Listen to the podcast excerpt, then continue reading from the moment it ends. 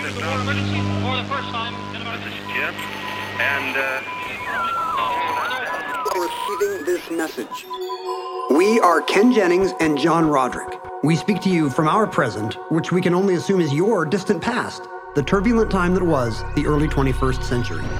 Fearing the great cataclysm that will surely befall our civilization, we began this monumental reference of strange and obscure human knowledge. These recordings represent our attempt to compile and preserve wonders and esoterica that would otherwise be lost. So, whether you're listening from an advanced civilization or have just reinvented the technology to decrypt our transmissions, this is our legacy to you. This is our time capsule. This is the Omnibus.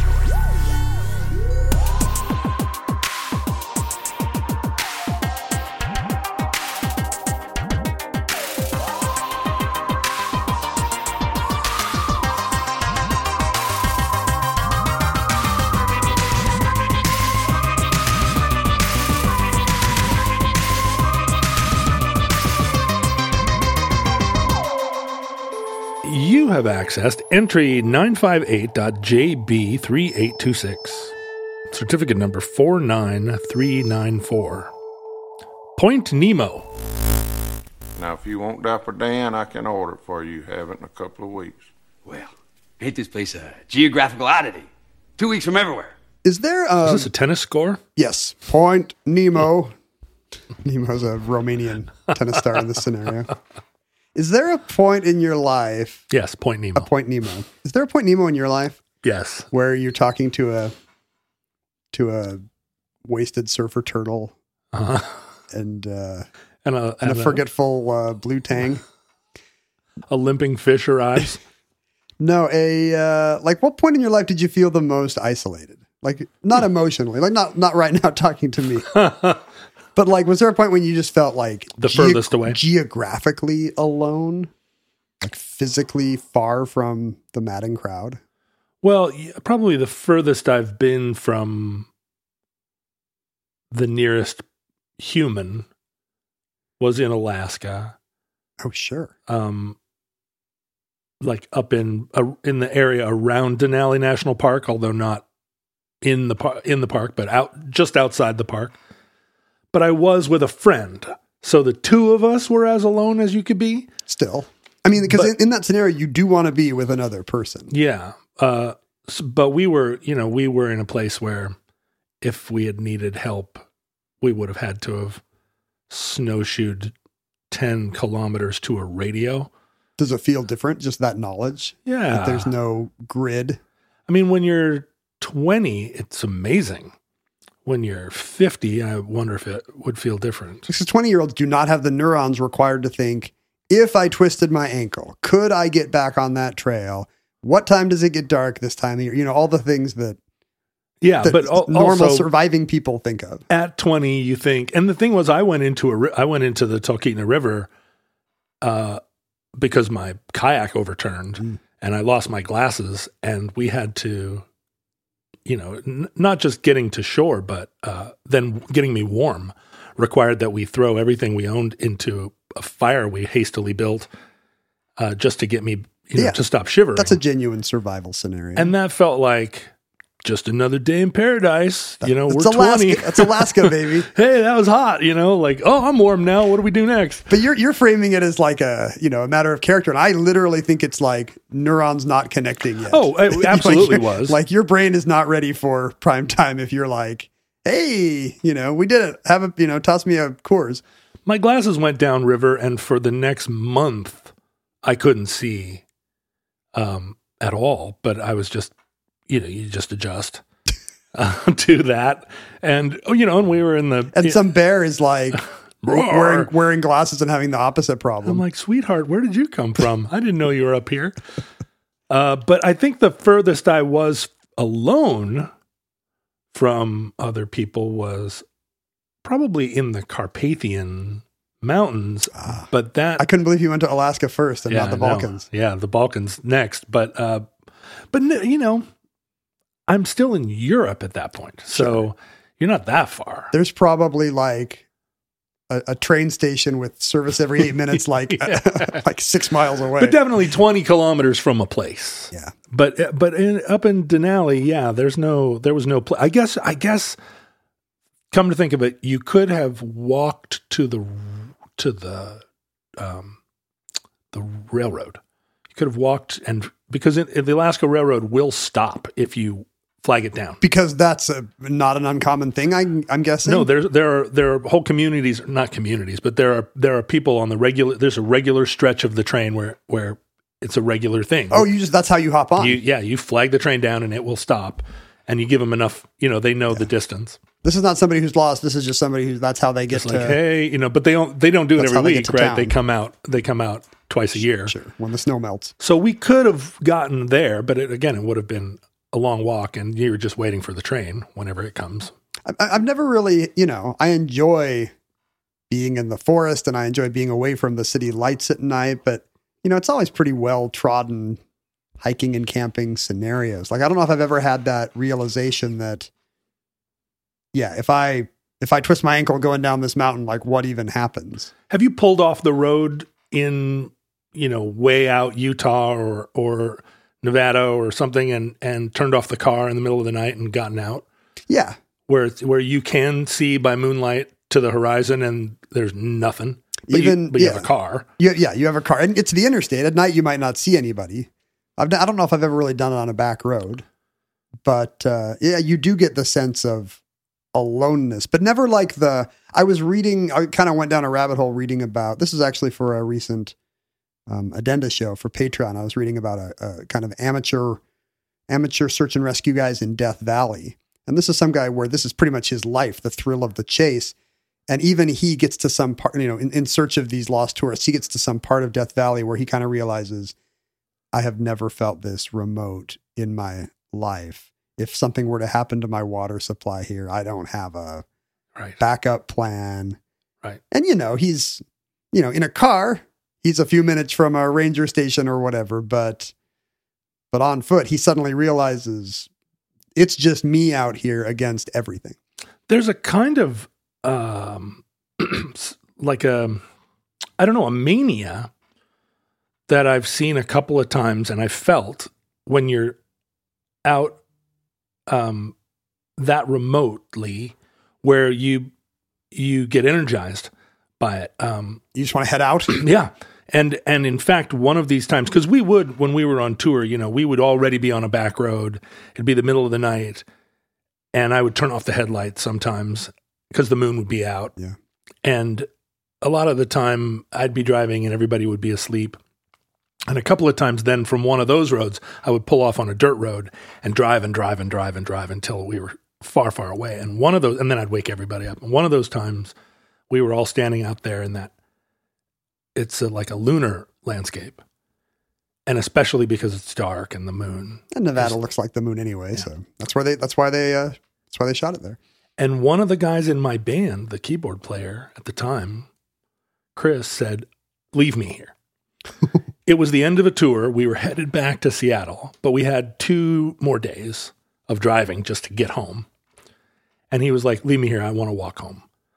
And I said, No, I can't leave you here. He was like, No, I insist. Like, this is what I want. This is what I want. I want to, I want you to leave me here and I want to walk home. And are you saying no, not on the basis of you're not making a good decision, but really on the basis of this would not be safe? Both. Both. like whatever whatever's happening to you right now whatever's going through your mind like i'm familiar with a few different kinds of mania and i recognize that this is a bad decision but also like i don't i'm not going to get back to seattle and explain to your girlfriend that i left you in He's probably fine. nowheresville and he and he of all the people i knew at the time he had the the internal resources to survive it but no i mean i know it looks like you could just go from here to there but do you i mean that's a long way away and there's nothing between here and there and you have nothing What's the explanation for that just lure of the horizon? I mean, I don't know, I guess it it's strong. propagates the species. There's there's probably an evolutionary. Uh, you know, at some point, there's too many people in the village, and somebody's got to go see the resources over there.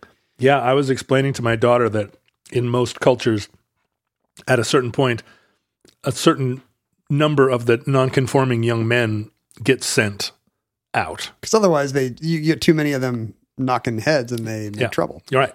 Get out, you know, and keep moving. And so, I mean, of all the people I knew at the time, Chris was the non-conforming young man that we would have kicked out and told to go to the horizon. So he had it baked in. And did it work? Is he currently running a sex cult in Eastern Oregon or something? Yeah, basically, he is in Oregon. I'm not. I can't uh, attest to the sex cult. Because he made you sign a thing. Well, I don't. He's he's living on a. He's, he's living uh, uh, where there's no radios, so I can't contact him. Wow. So even though you brought him back, he just turned around and left again. Turned around and went right back. You can take the, the boy out of uh, Burns, Oregon, but you can't take Burns, Oregon out of the boy. But you've been to Antarctica, That's true. and That's certainly isolation. do you have um do you feel that in yourself a desire to be i mean we all kind of uh, toy with the fantasy of like i just want to get away but did, do you ever want to go to the horizon i mean mindy wouldn't be there to tell you how to live Uh, and that's the idea is that I would be missing that or that I would be that craving you- the getaway. yeah that you well no that you would be you would be helpless without it Yeah, exactly. That's that's more correct than uh, she can finally finish Great British Bake Off. like, or where are my reading glasses mindy oh, oh there's no mindy here I feel like the appeal for me would just be like, you know, the sights and sounds. It's more of a sensory and possibly even like kind of an acquisitive, like a collector's impulse. Like, I've got to see this that I've never seen. I got to see this before it's gone. But I guess the history of human exploration is very much somebody. Oh, you know what I do have is like on a hike or a walk, and my kids will attest to this because it drives them bananas. I'll be like, oh, but we. It looks like if we just get uh, you just get over that next rise, there's something new to see. Or well, what's around this corner? You know, like you're always kind of drawn by what if I missed the thing around the next bend? And I guess that's kind of the lure of the horizon. Yeah. You know, what's Yeah. what's the next vista? What's the next landscape? But it's never like I need to get further away from something. Are you are you a hiker that's fooled by false horizons Yeah, I mean, uh, endlessly. or, or like, like false that, summits that looks like that might be the top. hey, look, you can see the light through the trees. And then it's like, And, of no. and even when you get to a real summit, you're like, hey, look at that summit over there. Yeah, that, yeah, yeah. That, that one seems pretty, that one might even be taller. For sure. Is that a cabin over there? And so I'm susceptible to that. Who would, who would you say, this is a Guinness Book certified, so it must be true. Who would you say is the most isolated human being in history? Is it Livingston? Bill Cosby right now? Livingston. uh, would it be someone in Siberia? You can get you can do better than Siberia, actually. This has to be somebody who is, uh, I think, by Currently? Guinness's math, no, twenty two hundred was was twenty two hundred miles away from any other beating heart. A ship shipwreck? Somebody shipwrecked in the Pitcairn Islands? Further, Oh well, it would be uh, it would be Neil Armstrong. it's space. Yeah, yeah. Michael Collins, when he stayed in the command module Oh. Apollo eleven, he was famously the loneliest man. You know, because the press loved the idea that he's just up there all alone. Right. And if you interview Collins, he's not romantic at all. He was like, no, there were some white mice I was tending to. It was actually very restful. I mean, all these guys were fighter pilots. They, they don't care about like being alone in a in a box. Sure. No, the guys at Mission Control were shocking me the whole time. Well, what they loved, well, I guess, to a man, all the con- command module guys say they loved the backside of the moon because then Houston left them alone. oh, sure. Like they didn't even have radio contact. You know, they were just like, finally, they could just Get four hours of sleep. chill and sleep and do the wordle. Um, Michael Collins is not the most isolated human being because uh, his record was beaten on Apollo 15 uh, in the summer of 1971. Al Worden stayed in the command module, and I guess because of the particular choice of landing sites, He was further away. he was further away, 2,200 miles away. For and that was like the first J length mission or whatever. So it was like a full three day thing. You know, more moonwalks than you know because Neil and Buzz were there for like eight minutes or you know they, they had a very brief stay. a little longer. I mean, they, you it was know, it was hours because they landed and took and they were supposed to take a nap. You know, they they had time to. right. But they didn't. Uh, they didn't uh, like unfold the little car and drive around, visit all the moon men. Yeah, they didn't have the little car. Although I thought you were going to say no, no, no. The the furthest person actually was a Soviet guy that missed the moon, and, yeah, he's still there. and uh, as long as they could record his beating heart, he was still alive. We don't know. Is it the two naked people in the Voyager probe? Like we thought they were just a drawing, but that was actually Carl Sagan just like- shot two naked people into space just to see what happened. V'ger. The Al Worden's actually kind of a sad story. This should probably be its own omnibus. Do you remember the stamp collecting fiasco related to the Apollo missions? Oh God, vaguely. What is it? The crew of Apollo 15 had been approached by a couple of different Oh, they nerds. carried like, stamps. like take these, yeah, take these postal covers like sta- like stamped envelopes into into the moon because then you know stamp collectors will go nuts for stamps that have been on the moon. Like, well, I mean, they'll go nuts for stamps that haven't been on the moon. sure They'll go nuts for stamps, stamps where that have Oprah on them. the red ink is a little out of alignment or whatever. So, uh, and these guys agreed. And I don't think it like violated any rules at the time. And maybe Deke Slayton even passed off. I can't remember. But they got back and it, they were supposed to hold off. It was just, you know, astronauts weren't that well paid. It was like a legacy for their retirement. And instead, they, at least in Al's case, he gave the postal covers to some collector immediately. And the guy started reselling them. And it led to headlines and Yeah, congressional pretty gross. hearings. And yeah, and even though no rules were broken, just the idea that this is some starry eyed new frontier and we're already selling merch. Uh, the, our, our steely eyed missile men are selling merch to West German stamp collectors. I never thought about this, but did those guys fill their pockets with moon rocks? I mean, there's there's hardly a thing more valuable than a moon rock. I think there were pretty strict weight limits. So yeah, they did bring back stuff, but they brought back the exact mass and volume they were ordered to. Right. Um, I mean, I don't know what the margin of error there is, but There's hardly anything to bring back from the moon besides moon. what else would you think you would find there? I think a really hilarious Arrowheads? thing would bring be to bring the flag that Neil Armstrong planted back, like wrapped in your jacket There's only one of these.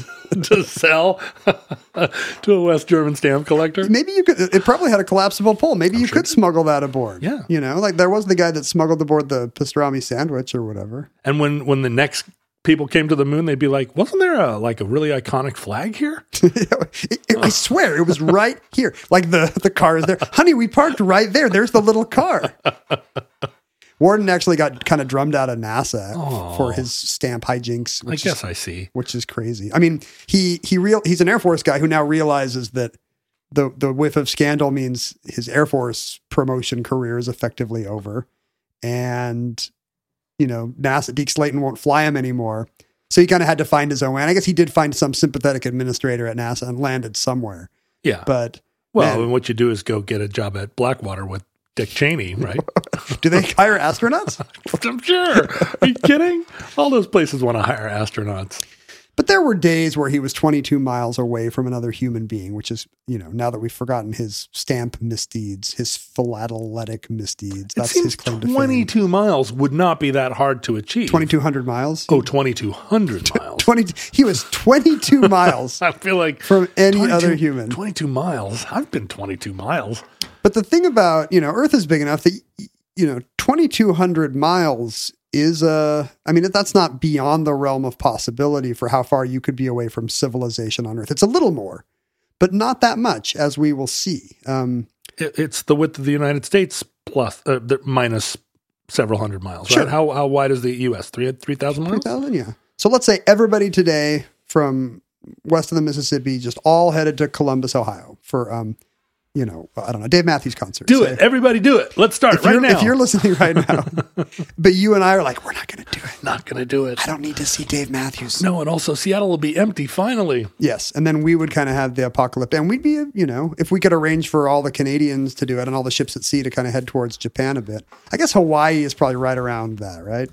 That yeah. Twenty two hundred miles to Hawaii.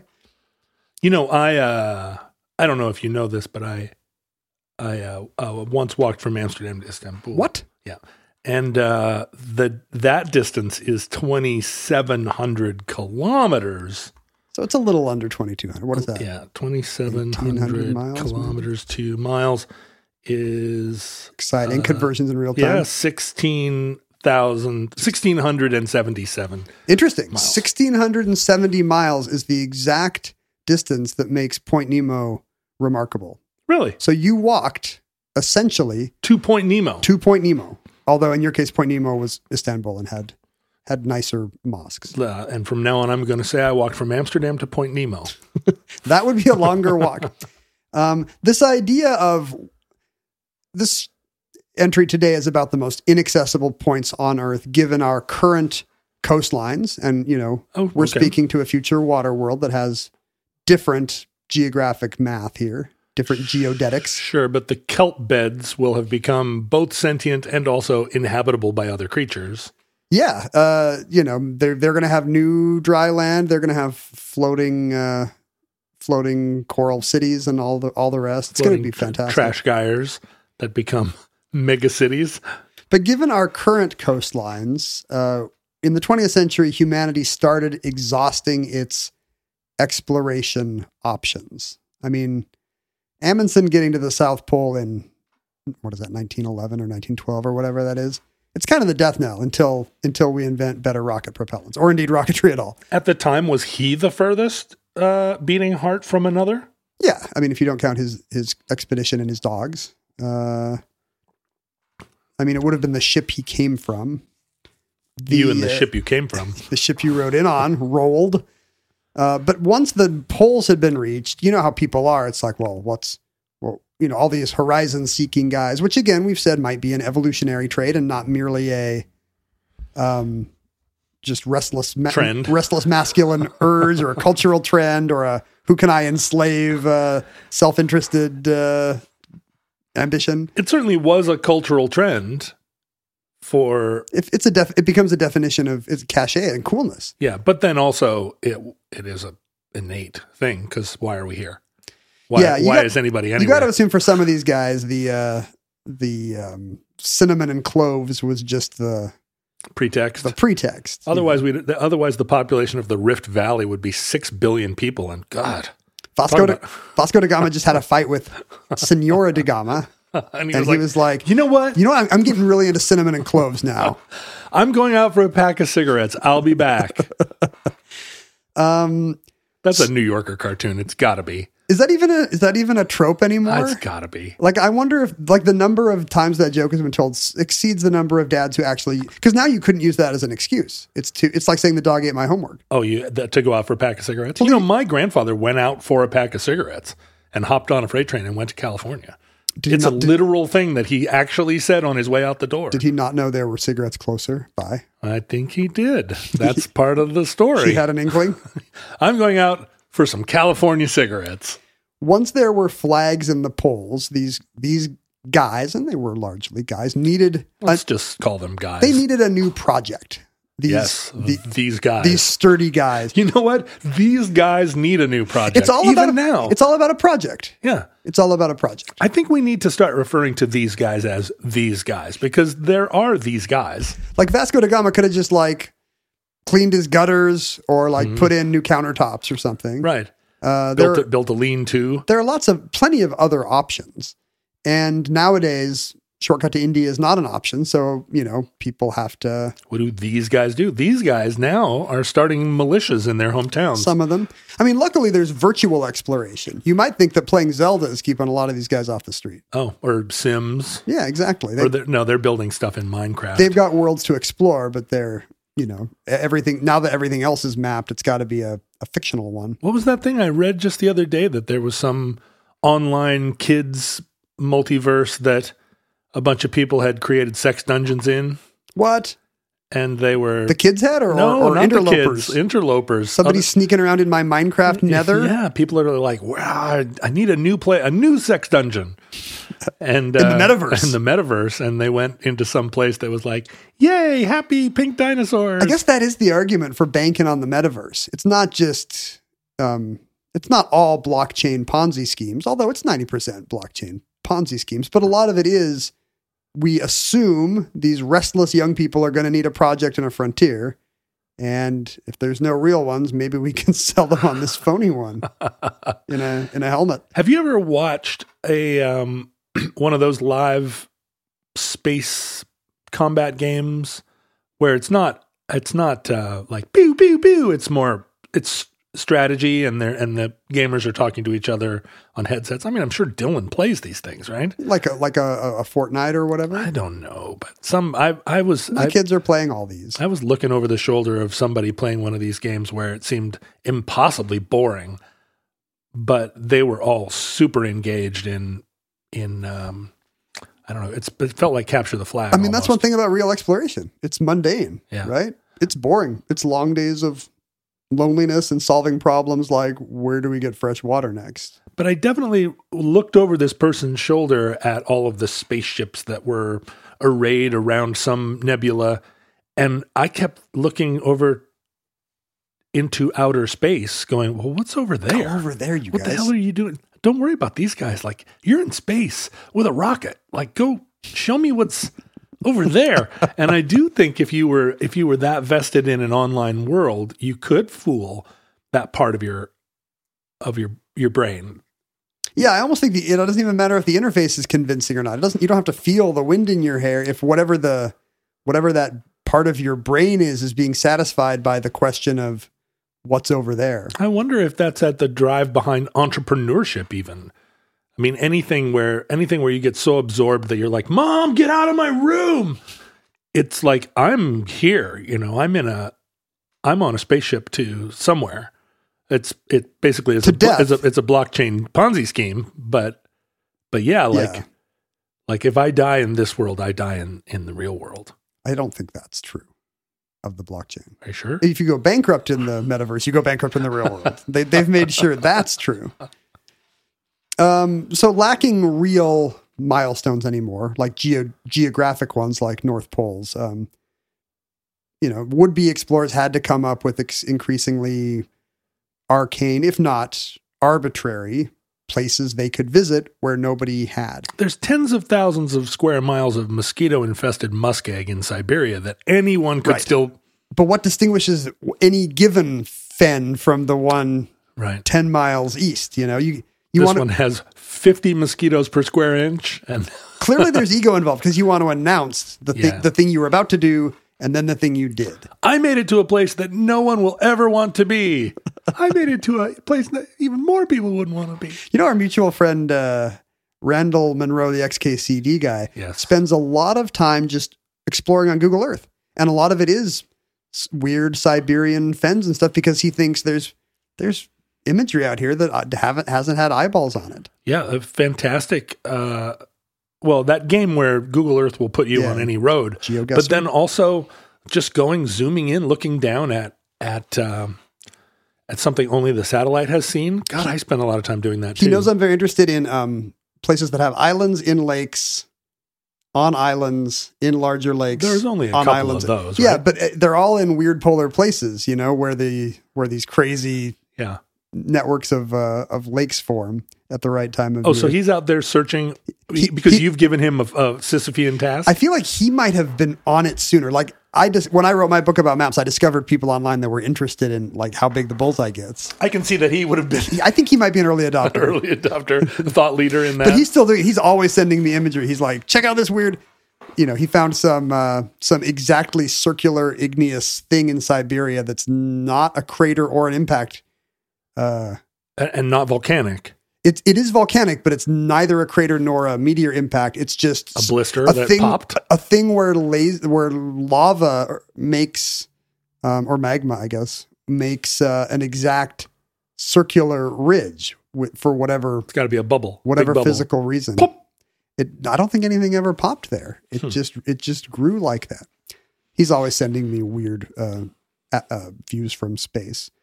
But That's that's flirting, you know. it is. He's got a girlfriend. But a lot of these places are in the oh maybe married. Maybe they're married actually. But a lot of these places are in the far north or or or south. You know these remote places, and that was true in the 20s as well. When people started to invent the ideas of what's the now that we've been to the poles, are there even harder places than the poles to get to? And there are because of the geographical concept of what's now called poles of inaccessibility. But can you push a wheelbarrow there? I mean, there is that as well. Okay, somebody's been there with a dog sled, but has anybody been there on foot? Right. Has anybody, you know, and it started with planes, then it was dog sleds, now it's on foot, now it's who can do it in the most inhospitable time of the year. With no oxygen. Yeah, who can do who can do Everest without oxygen? Who can put on a Phish concert uh, in uh, in Burlington, Vermont. How many Phish concerts can you have in Burlington, Vermont at any one time? So people realize that there is a place further from civilization and indeed from dry land than the North Pole. There's another pole up there and it's close to the North Pole, but it's the place that's exactly the furthest from any other dry land In the north? in the North or in any ocean. What is it? Uh, it's called the Northern Point of Inaccessibility, Oh. and you calculate it. You can either NPOA? Yeah, kind of. uh, that's why the show is called Point Nemo because it got a fun name in the '90s. Uh, you could basically what you're doing is you're trying to. It's all triangles. You're trying to figure out what's the the center of an equilateral triangle that connects three points. In the case of the North Pole, it's going to be one point in northern Canada, one point in Greenland, and one point in Siberia somewhere, and that will inscribe a circle and that's like the largest circle you can make in the Arctic Ocean. And the center of that circle is the hardest place to get to, at least distance wise. And you can show off if you say you went there, even though man has already been to the magnetic pole and the geographic pole. Is it in Canada? Or is it north of Hudson's Bay? Where It's in, yeah, it's in nothing. It's it's it's close enough to the. it's in the water. I mean, it's exact like by definition, it's exactly equidistant between Russia, Canada, and Greenland, Right. and it's yeah in the water, or if you go in the winter, presumably, uh, it's on ice. I've never understood the geographic center of the United States because uh, it must be changed by Alaska and Hawaii, right? Or It was there's changed. there are two. There's the contiguous United Yes. States and then the other United States, And there's a North America one nearby, and then there's the population center of the United States, which is also somewhere in and that Iowa. and that one moves quite often. That one has been creeping It's in Oklahoma now or something, right? creeping northwest, maybe as as people move to the Sun Belt. Oh, I, I Um, thought it was creeping southwest. It gets it's on a line that went from like Indiana to You can see it move, which is interesting. I mean, you can't sit and watch it, but on census data, you can see it move. It is now in Missouri and Missouri. it's moving for many years it was moving basically west. You know, the, the first time we have data, it's like in it's like in eastern Maryland. It's very close to the Delaware border. and uh you know, and uh, over the next century it gets to Indiana, but it's pretty much moving due west. And now it's finally, you know, in the 20th century, it started to track south. Yeah, I guess that's true. I guess the mm, It's all the people in Phoenix. They're tipping the scales. Phoenix, San Diego, and Los Angeles oh, of course, yeah, are outweighing. It is, yeah, yeah exactly. Portland. The Sun Belt makes it move south. The growth in Texas and Florida and Phoenix, um, and now it's getting close to the Missouri Arkansas border. Um, but there is a the heart of America. right. But that is different than the pole, the, the center of America, the place where if you cut out America in cardboard, where it would balance on a pin, the geodetic center, that's different than the point of inaccessibility. Right. Continents have points of inaccessibility as well, but instead of being the furthest place from dry land, it's the furthest place from the coasts. Right. Where would you guess that North America's center of inaccessibility is? Would it be um, Winnipeg? It's a little bit further south, but yeah, you're close. It's South Dakota. Um, it's actually on on Oglala Sioux Reservation. It's just a few miles outside uh, the city of Allen, South Dakota, which in I think the 2010 census was the most economically depressed municipality in America. You know, due to the realities of, of Reservation life. res life. Uh, average per capita income in Allen, South Dakota, one thousand five hundred and thirty nine dollars per annum. Oh dear. But Hard to live on no, it's- yeah. thousand dollars a year. in Seattle, you just can't do that anymore. in nineteen ninety, maybe, but uh, but that's you know just in a copse of trees, just a few miles outside of town. There is a point which it turns out, if you crunch the numbers on a big computer, you are exactly one thousand thirty miles from three different oceans. It's the center of this triangle. It's uh, I assume it's James Bay, cutting down from Hudson Bay in the north, and then it's Galveston, Texas. It's the Gulf of Mexico. And on the Pacific, I bet it's right around, you know, it might be like Longview, Washington or, Yeah. or something there. You know, that might be your closest point.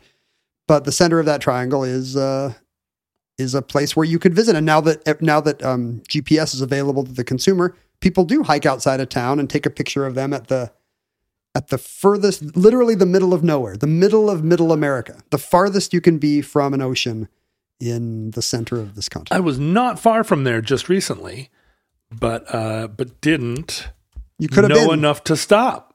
the uh, the Pine Ridge Reservation has candidly tr- uh, made it into a destination. Um, most of these, you know, every every continent, every landmass, and every ocean has its own point of inaccessibility, and most are not marked, and most are never visited. You know, the one in Africa is right on the border between the Democratic Republic of the Congo, the Central African Republic, and South Sudan. So, for various lot, lot of reasons not geopolitical and physical reasons, you know, there's not a lot of visitors there. Australia's is marked because it's, you know, the smallest continent and there's, you know, there's dirt roads you can get nearby.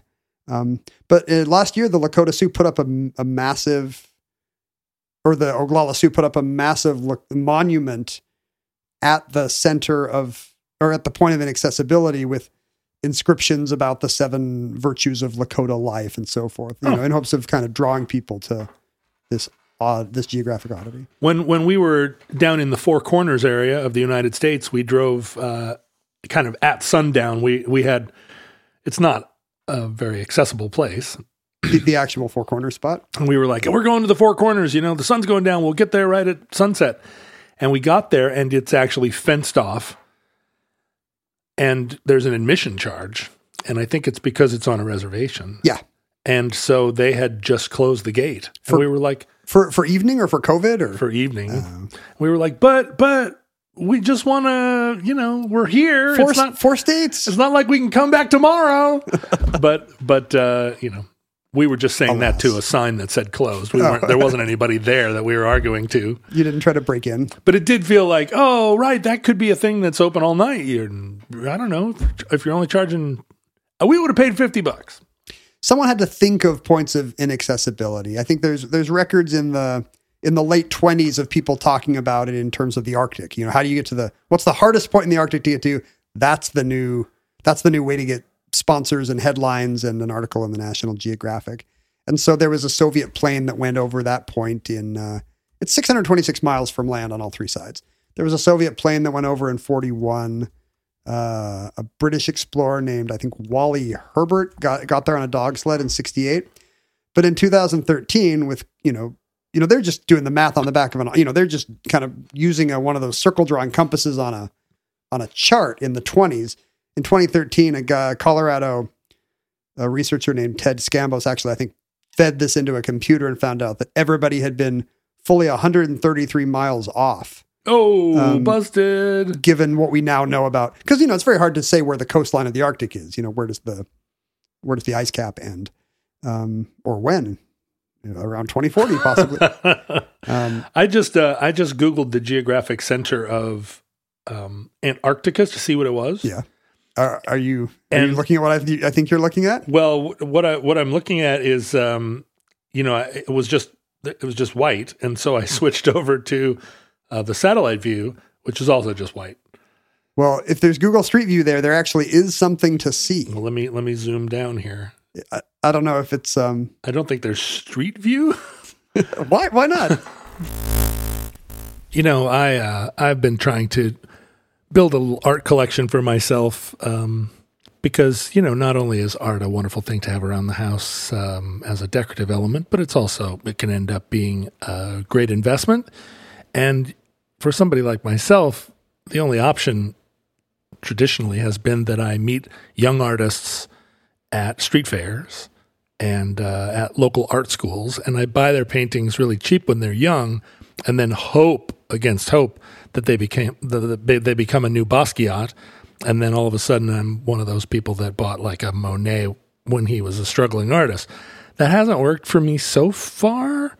My art collection really right now is mostly old Mad magazines in picture frames, but there's a new uh, there's a new concept in uh, in art ownership where like blue chip art is being offered like fractional ownership is being offered by a company called Masterworks where you can invest in an actual Picasso or a Banksy or a Basquiat at a price point that is accessible to you. So you, you end up with a fractional ownership of a painting that, as you've seen, surely, if you follow the art market as closely as I do, uh, in times of tremendous inflation, in times where the economy is going off the rails, sometimes the art market is one that responds surprisingly consistently or maybe unexpectedly well. So, Masterworks, th- th- this is this incredible story.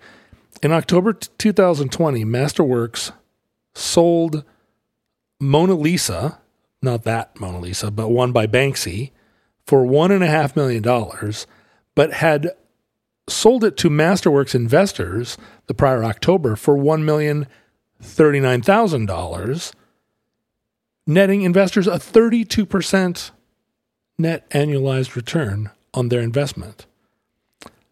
This is a really intriguing thing, and uh, and as somebody that you know that wants to build an art portfolio, but also wants to diversify my financial portfolio. Right now, almost all of my savings is in nuts and seeds, like a lot of people my age. I put a lot of money in nuts and seeds. You can't go wrong when the winter comes. But the idea of diversifying it into art, I think is is very intriguing to me and you know, it's and very tangible. So, if you're as interested in as I am in building an intelligent portfolio, go to masterworks.art slash omnibus. That's art slash omnibus. And uh, and check out this like super curious and cool new way to invest and diversify your portfolio. That's masterworks.art slash omnibus.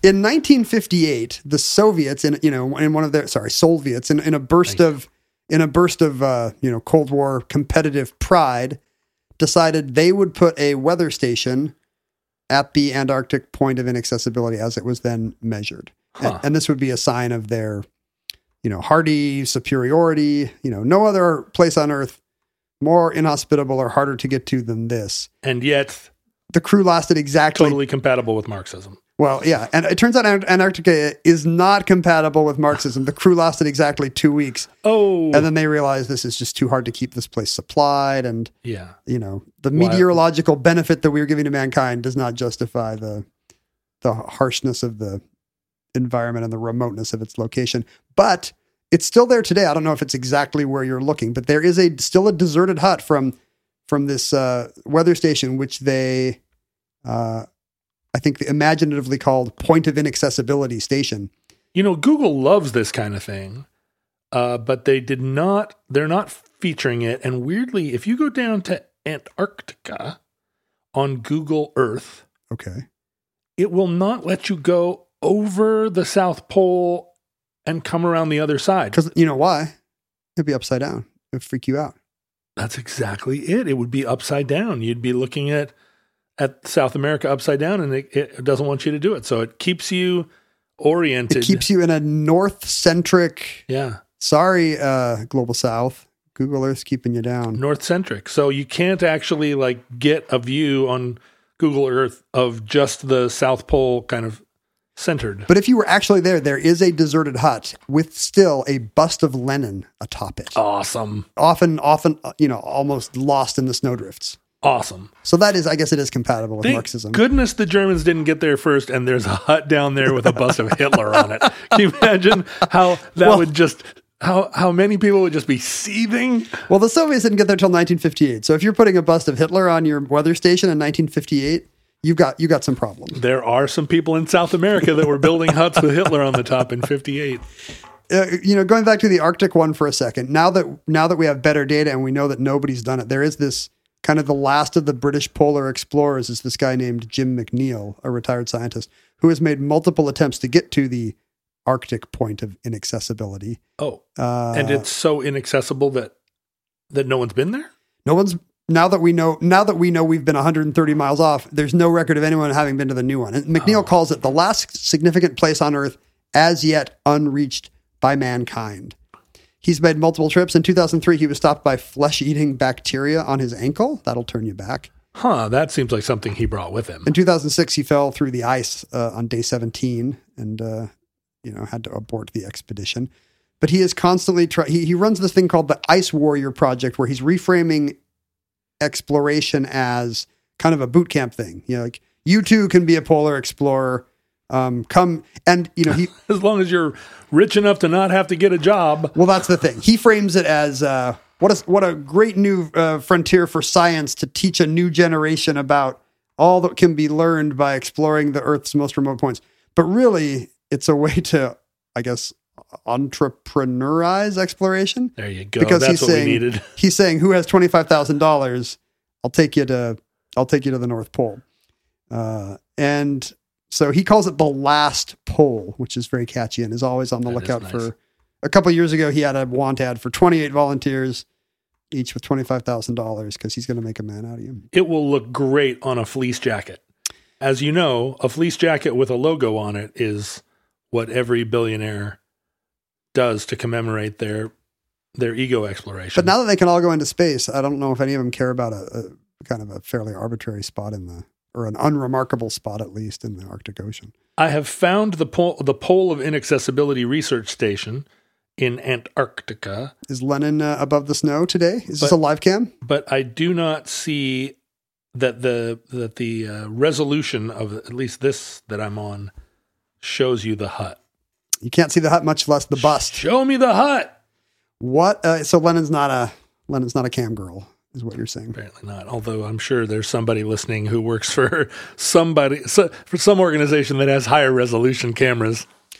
We need we just need an uh, organization of dedicated young leftists to go down and blow the snow off of Lenin occasionally, right? Yeah. What a kill him? As long as they all have, it's the kind of leftists that we love here that all have twenty five thousand dollars to spend. That's right. That's why you can't tax the rich. They won't go uh, snowblow Lenin. Of course, there is one place on Earth further from dry land than the center of North America, and that would be the center of Eurasia. Uh, the overall land point of inaccessibility is, and you got to guess here. the overall Yeah, where where in Eurasia are you furthest from water or furthest from the ocean? Kazakhstan. Yes, almost exactly right. It's actually in uh, Xinjiang, China. The uh, Every time I Uyghur say China. something, you're like, yes, actually. well, it's so close. No. It's so close to the Kazakh border. Okay. It's so close to the border. I'm going to give it to you. Thank you. I'm. This is. I'm a. I'm a game show host for a living. You are. I can. I can give you control of the board here. Survey says Kazakhstan. Bing! Ding. Good answer. Good answer. There's a one of the major cities of that part of Uyghur China is called Urumqi, and based on some earlier math, they've actually erected a tourist attraction in their suburbs, being like, "This is it, the center of the center of uh, the Eurasian continent." Um, in fact, there's some controversy that all comes down to the Gulf of Ob. Oh, As it so often once does. again, the Gulf of Ob. troublemaker. You know how the the north if you look at the Arctic coast of Siberia on a map, it's got all these kind of gashes and inlets and slashes. Gashes and slashes, they call it. And the question is, at what point does the Ob River become a river? In which case, it shouldn't count against this. And It's what, a delta. at what point is that is that little V uh, part of the open ocean?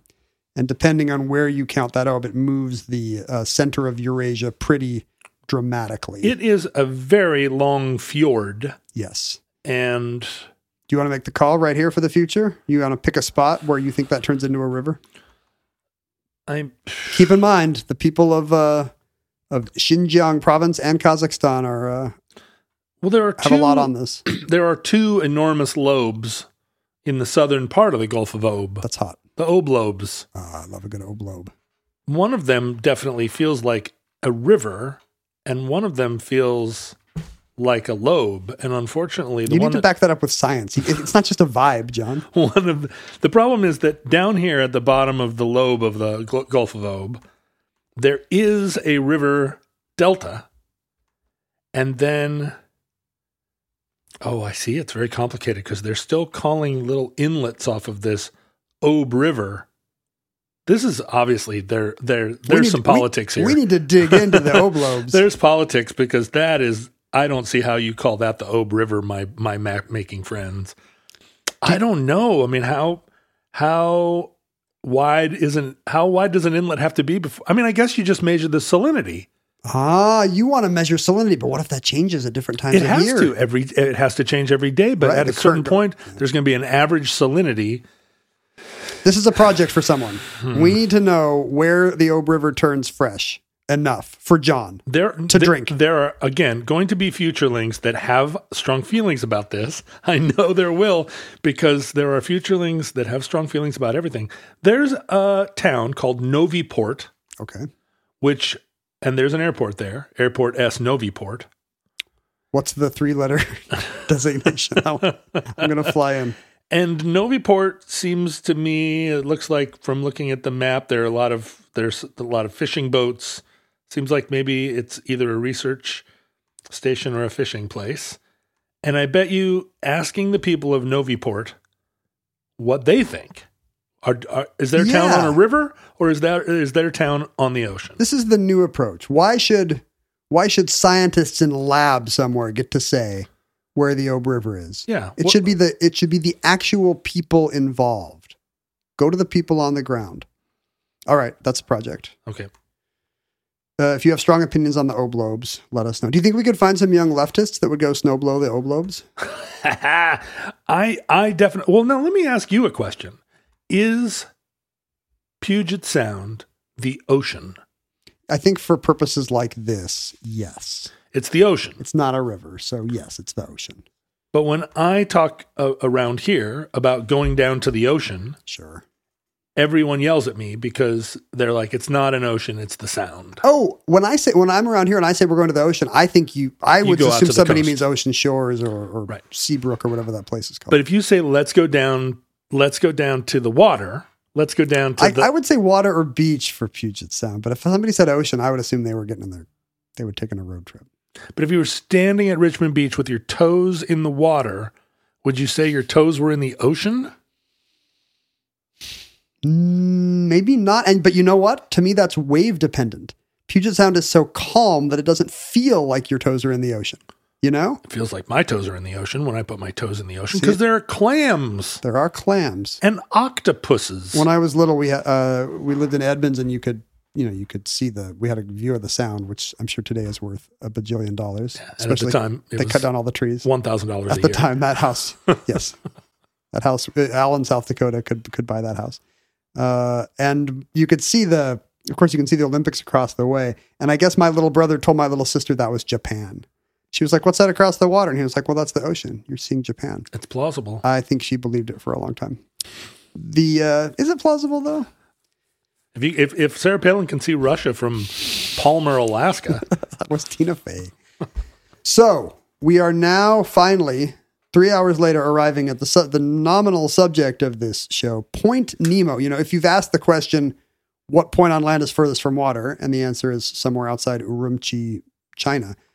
The corresponding question is, "What's the point on water that's furthest from land?" oh yeah, sure. And you would probably guess that point to be where, John? Pitcairn Island. Very close. Yes. Oh, I'm close again. Well, Pitcairn Island is in well, part of the Pitcairn Islands is one of the three points that defines what has come to be called Point Nemo. We did not have the uh, because of the all the different islands that dot the Pacific. You're no longer looking for the land case is pretty easy. You know, Yeah, coasts are lines. Where are those lines closest to where? Whereas in the oceans, there's a bunch of little dots right. and we did not have the calculate the computation the math available to define and also probably we didn't have the free time because we were Busy. smoking cigarettes and, and raising children and starting banks to determine what point on ocean is furthest from land I am very unsure about all of the remote islands of the South Pacific.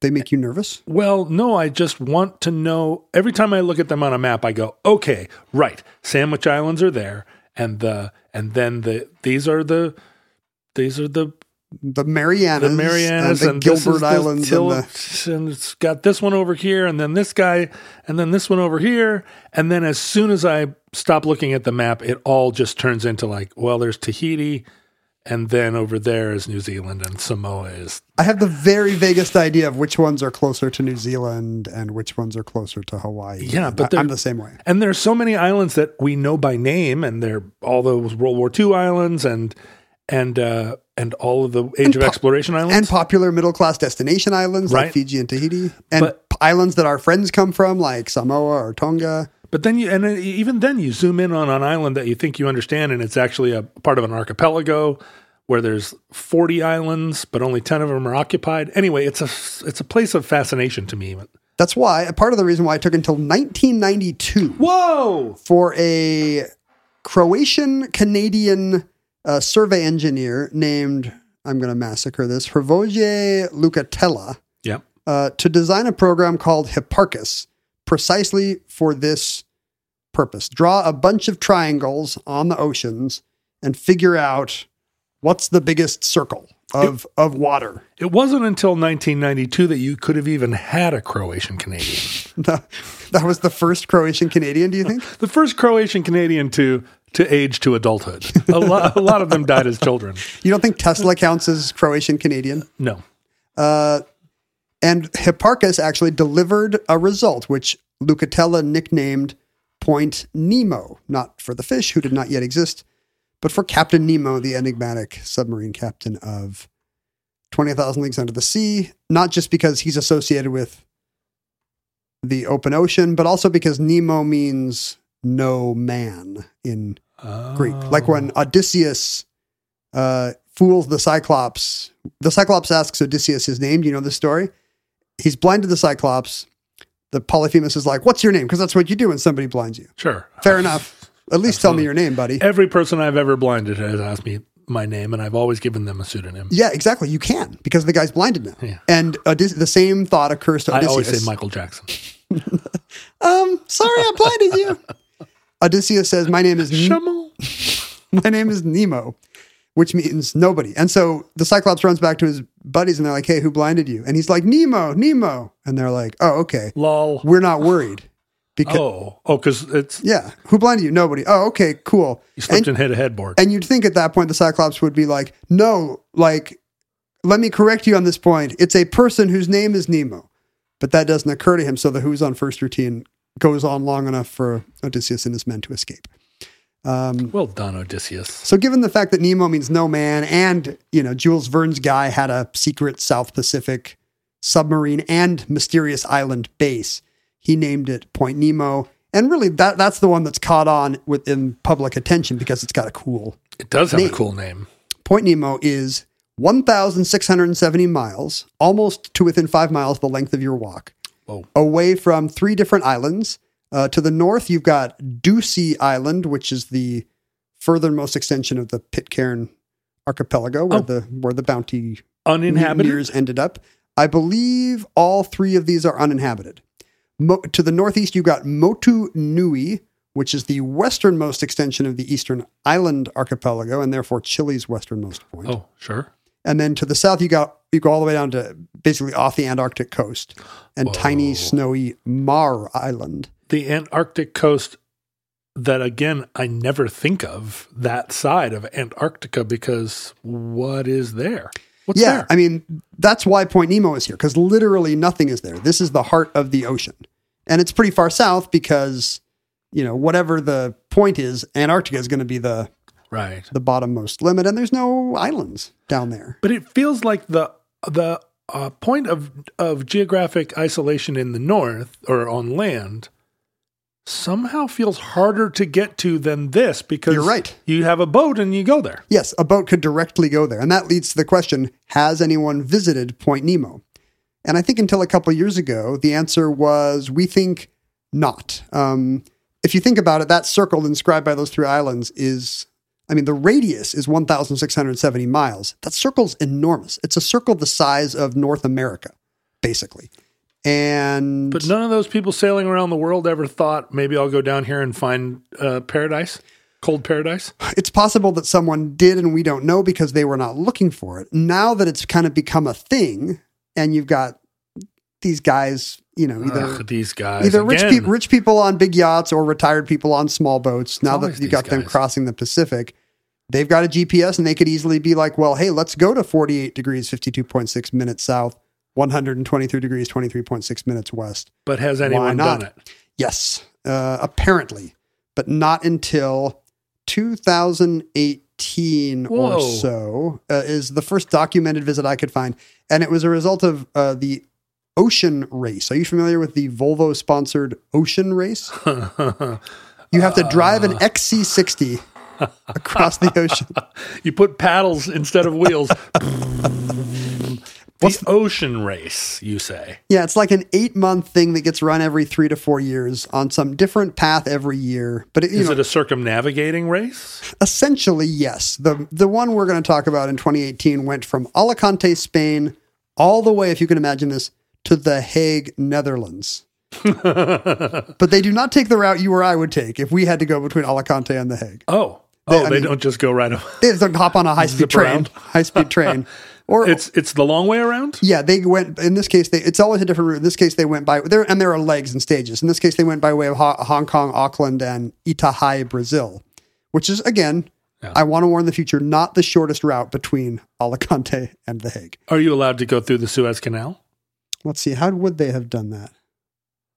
I mean, it's not. It's not a question of allowed. I But I mean, you you follow. yeah, right. I, I, did they? Follow choo- I, my guess is they followed the African coast. No, they might have taken the Suez I mean, Canal. what would be the point of doing it via the Suez Canal? This is supposed to be an eight month race around the world. Of course, you go around Africa, right? Yes. What's the fun of it if you're not? Uh, in 2018, seven different yachts uh, spent. And I hate all of them. right.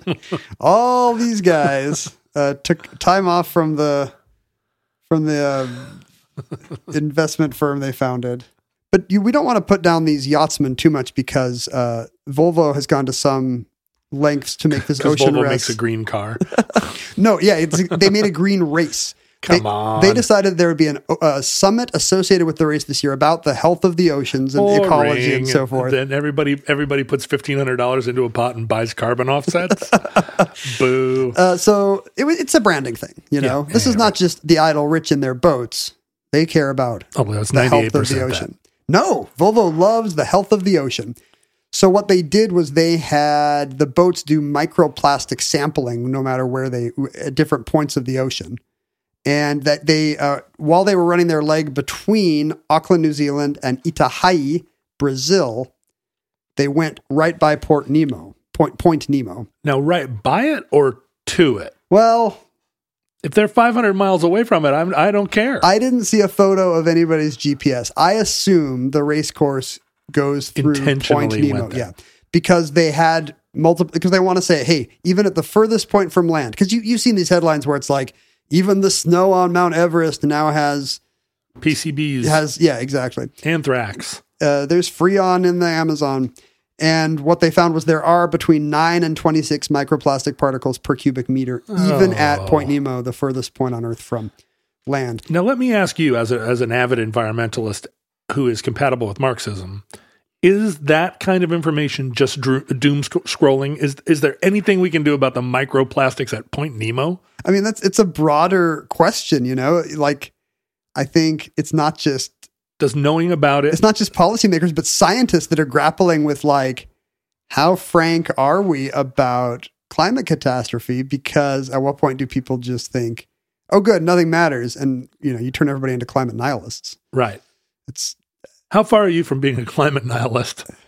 I mean, honestly, I used to rail at the boomers who were like, "Well, I'm going to die before this happens," um, and I don't have that option because I'm not going to die before this happens. No, but you'll you'll be pretty old. That's true. I'll be. In, I mean, honestly, I'll be insulated by privilege from the worst consequences. Oh, I thought you were going to say insulated by a bubble of plastic. I am building a giant plastic bubble around my neighborhood, of course. Yeah. And I would, if I were you, I don't want to say specifically why, but if I were you, I would start on that today. The problem is, I only have I only have driftwood and laurel leaves to work with. So Um, but yeah, anybody with kids, like you become a climate nihilist because you're like, oh, what have we done? The uh, I, you know, I guess I still have the utopian Star Trek kid in me who is like, you know, when our backs were to the wall, we came up with vaccines in a year, and I mean that's not strictly true. We got lucky with mRNA, but I definitely am a Dr. Seuss scientist because I always believe that a small creature with a very flourishing mustache and a tuft of hair will invent a machine Exactly. that goes jug, jug, jug, jug, jug, and turns all pollution into. It's got two kid gloves on the end of its machine pipes. That's right. And it reaches out and grabs all the microplastics and it combines them and turns them back into Coke bottles. Yes. So I'm counting on the Dr. Seuss universe to solve all all climate problems. There is some micro science project like that, right? Didn't some kid invent some little Roomba that goes around the, the, the harbor of Dubai and, and picks up all the gunk? And then a thousand years from now, they'll be like, ah, the oceans are full of these little Roombas. Yeah, it's WALL-E. That's the plot of WALL-E, I think. Uh, the thing about the the Point Nemo is that is the clearest seawater on Earth. Despite, I mean, Hmm. the the yachtsmen of the ocean race were, were having much worse readings, you know, in any other harbor. These but guys. Uh, these guys, but the, it's the clearest seawater on Earth as a result of uh, the South Pacific gyre. You know, the Coriolis effect and the trade winds make for a big counterclockwise spin, which is what carries the garbage patch around the Pacific Ocean. But in the middle of that, you have an eye of the hurricane, and that's Listen Point to Nemo. yourself turn. Listen to yourself turn, and that's Point Nemo, basically. Oh, oh. Like uh, there's no land there to produce any organic material, and uh, and Right. the nutrients don't get in because they're just getting swept around. They don't actually come in from the outside. Oh, right. So it's actually kind of a weird, lifeless area where the water stays clear and there's nothing to feed on it. You know, no food chains get created because there's not even there's so little of even the lowest level stuff getting through the the whirling whirl, the So- twirling whirl. So no fish, no sharks, no. Comparatively few, yeah, Oh, fish or sharks. That did lead to questions in 1997 when Point Nemo was also the site of what is still called the bloop. Are you familiar with the bloop? I love that word, bloop, but I didn't know it was a, a noun. I always thought it was an onomatopoeia. Yeah, I mean sometimes sometimes some of us have a bloop and then we have to go change our undies. Sure, but like a bloop, This is the Like bloop with a capital V bloop, capital capital B. There's only been one capital B. What bloop. is the bloop? NOAA hydrophones in 1997 picked up a crazy sound that lasted for a full minute and was heard 3,000 miles away. And immediately there were a million theories. And when you say NOAA, you don't mean N O A H. You mean. N O A A. I mean, the National Oceanic and atmospheric Atmospheric Administration. administration. So, but when you said no, I was like, is this another one of these guys? Some guy named Noah. Noah's hydrophones. it was Yannick Noah. Point Noah.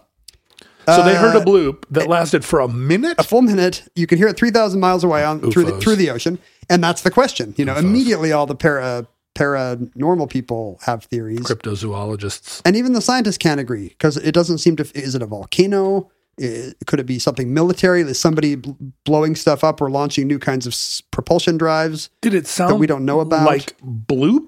bloop. I mean, you're hearing it through water.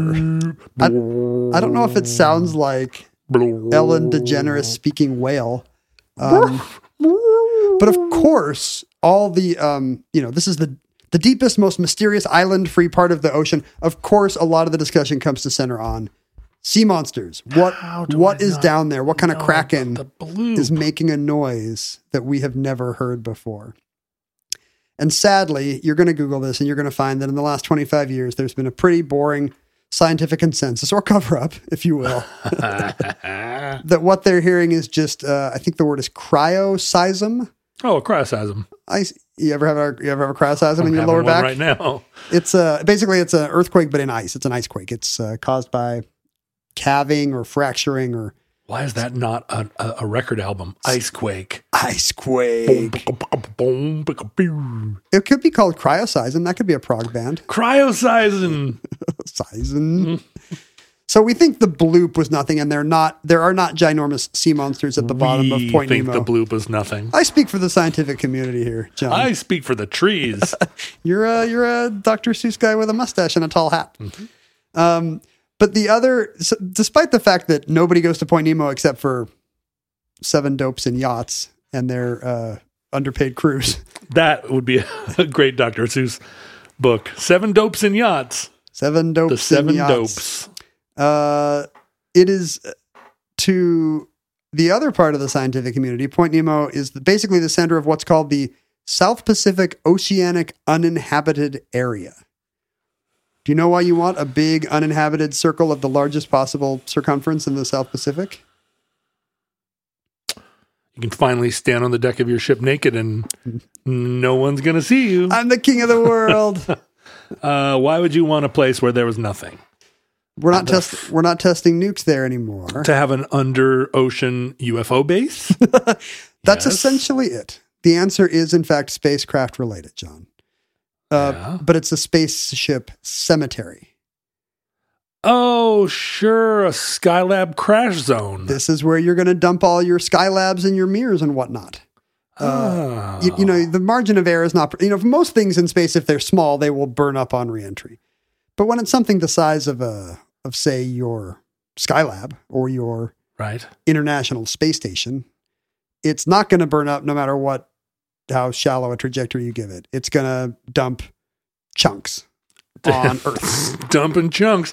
That's First what you- these guys are all about. first you got to bloop and then if you're not careful you dump chunks So did all the chump dunkers, the the the chunk d- dump dumpers of NASA and and uh, uh, various The and- Soviets. yeah, the Soviets.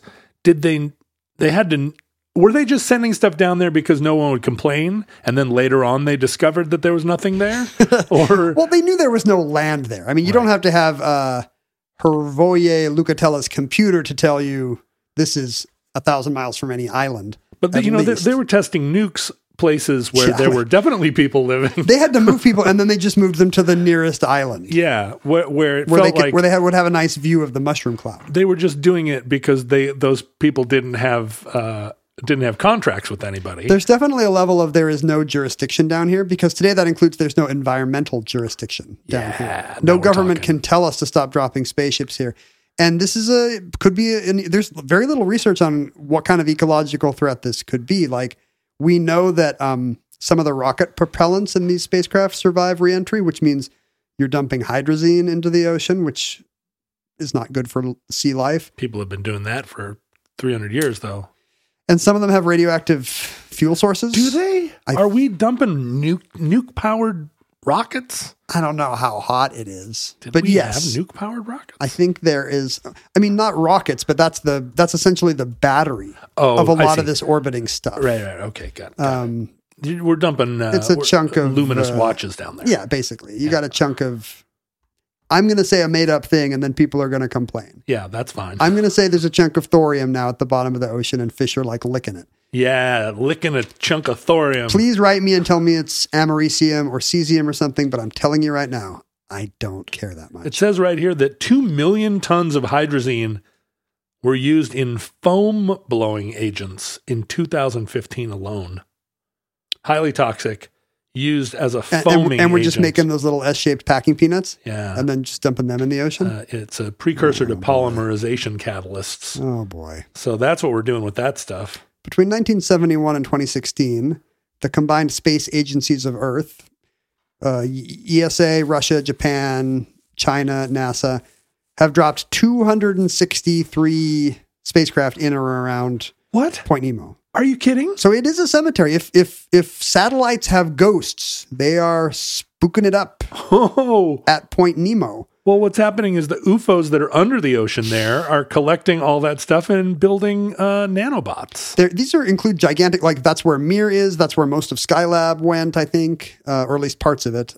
I don't. I, I, I didn't follow the size of all the Skylab went into Australia. Australia got a big over land. Australia got a big dump of Skylab, but I don't know if. I mean, it broke apart high enough that Big dump of Skylab. six different Soviet Salyut um, stations and all the cargo transfer things that went up and dropped off whatever, and then Fell back to Earth. just fell.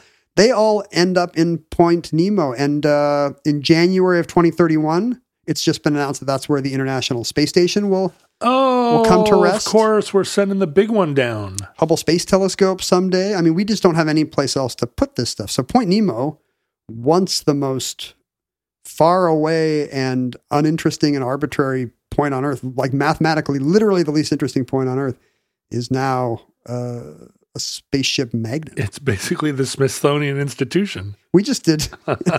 we just yeah, it's the Air and Space Museum. We just did like what an hour and ten minutes on the most boring place on Earth. And that concludes Point Nemo. Entry 958.jb3826. Certificate number 49394 in the omnibus. Futurelings, you're almost certainly listening to this program from your homes under the ocean at Point Nemo. In converted fallen satellites. That's right. In a in a in a basically a mega city made out of old mirrors. Uh, and we appreciate your patronage, and we're glad to have finally gotten around to talking about the mega city of the future. This was a suggestion, by the way. Speaking of patronage, Point Nemo was suggested by Angus, uh, a Thank pa- you, Angus. A Patreon donor at the Washing Bear level. We love to hear from uh, from people out there who think of themselves as either a member of these guys or people that really work for oceanograph oceanographic organizations. What is that? Oceanography organizations Ocean type outfits. or billionaires who have big sub submarines of their own. If you have a big super yacht, I want to take John and me to Point Nemo. Hello. Thank you. John will play a show, and I will uh, read on the deck. I'll be the first musician to play a show at Point, Point Nemo. We'll be the first podcasters to record an episode at Point Nemo. This song's called The Bloop. Two, three, four. bloop, bloop, bloop, bloop. Um, I, I, I don't see how anyone listening to this show that has a mega yacht doesn't want to take us down there. think we do we do two episodes a week, four episodes a week about the stuff we encountered along the way. We'd win Pulitzer prizes. Yes. Uh, we would, well, except we won't encounter anything on the way. That's the problem. No, there's always There's something. like- there's always some plastic Like floating in the ocean. 1,600 miles of nothing by definition. Once a week, we would pull a Nike shoe or a doll or a piece of a Mir space station Yeah. out of the ocean, and we'd do a show on it. Yeah, it would be like, uh, what's the show? The, the, the unseen, the uh, 100%, 99% invisible. Yeah, 99% invisible on the high seas. Hey, look, it's a Cabbage Patch Kid head. Yeah. Hey Ken, today's show is about a thing I saw in the night sky. That's what podcasts were for hundreds of years. Just Um, Yeah. some Danish dude being like, I saw a light in Orion last night. And tried. six, six weeks later, some dude in St. Petersburg is like, I too saw the light in Orion. I tried to turn lead into gold again today. uh, you can find all of this exciting uh, mid ocean podcasting at the Omnibus Project on uh, all the places it is. You can watch our adventure by going onto social media. I might even rejoin Twitter. Don't to, do it. To, to tweet from mid ocean Only if you're in the super yacht. because I wouldn't be able to see the replies. Plus, you're outside any uh, governmental jurisdiction. At uh, at Ken Jennings at John Roderick, you can email us and we'll get it via satellite at the omnibusproject at gmail.com. Um, you can socialize with other futurelings by putting futureling into whatever search engine you like, put it into Bing, see what comes up. Put it into the, the one that paranoids use, DuckDuckGo. Put it into Yeah, put it DuckDuckGo. into DuckDuckGo and see the, what happens. Then the NSA can't find follow uh, you or us. You can actually help feed us uh, because presumably the billionaire who loans us his yacht will um, Do you think he'll give us a per diem or a buffet? I bet you there's great food on those things, but you and I are both gourmands. So Oh, sure. halfway across the water, we'll be like, "This again?" Uh, you can you can help pr- promote uh, blah, blah, blah. you can you can help support the show and and uh, at a certain level, the Washing Bear level, you can suggest a show like the one we did today by going to Patreon.com/slash Omnibus Project and uh, joining as a supporter. And then finally, you can actually send us mail, and this mail will be forwarded to Point Nemo. But you send the mail to P.O. Box 55744, Shoreline, Washington 98155. Ken, did you just open some mail? Is that what I heard? I did. Should I do this now or uh, like this show's already long? Isn't it's show- long, but Will- you know, will- here we are. Will the Thursday show be shorter? Should I save it two days? No, I think you should do it now. I think you should just go for it. You know, we're always trying to get the shortest show, but also sometimes you just have to go for the longest show. I, I don't think I can beat the Der Grosser record, and I don't want to particularly. what is that? An hour and 30 minutes? Well, this is our first ever note from Japan, which means it must have Oh. cost like 10 times as much to mail it to us as it did to uh, purchase it. Thank you to uh, Konnichiwa. thank you to Clark, that classic Japanese name. Mm-hmm. Clark uh, sent us little tiny uh, Tomica diecast vehicle, the, the Japanese equivalent of Hot Wheels. Super cute. This is um, They're matching too. This is a red van, which would be iconic in in uh, Japan because this is their version of the uh, U.S. Postal Service Grumman LLV. Oh, here, toss me one. This is the Japan Post delivery vehicle.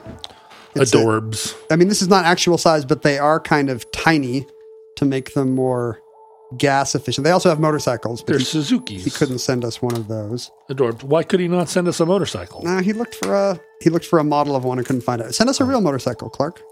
Would it kill Uh, you? how cute is this? You're in Japan. You're obviously doing okay for yourself. you know, I'm going to open this and there, thereby take away the original packaging, so the value of it just fell. I think we need to know if Clark is some millionaire expat who should be sending us motorcycles, or if he's just some guy teaching English lessons because he likes anime. he's a guy that that was teaching English lessons, and then he met, met a, a Japanese girl, and they got married, and now he speaks fluent Japanese and is going to live there the rest of his life. Please send us photos of your beautiful Amerasian children. Uh, oh, this is the cutest little thing! Look at this thing. It's, a one- perfect little Hot It's Wheel. one fifty seventh scale. Oh, now I'm now I will never get bored. Apparently, there is a very long story of the kind of T-like logo Oh, and the back opens on Ken. the Look side of the postal van, which dates back to 1885. It's a very modern looking logo for 1885.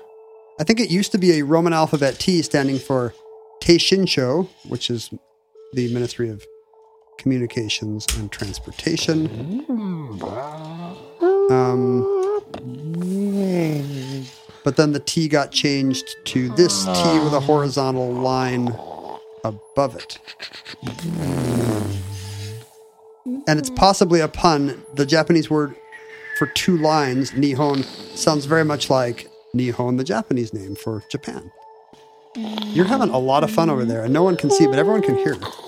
Well, because the little van has, I've given it uh, like a hot rod horsepower motor, so it's drifting now. It's like a little drifter van. What uh, what city would you say that drift reminds you of, John? Is that is that any particular municipality kind of drift? Hmm, is it a Tokyo drift?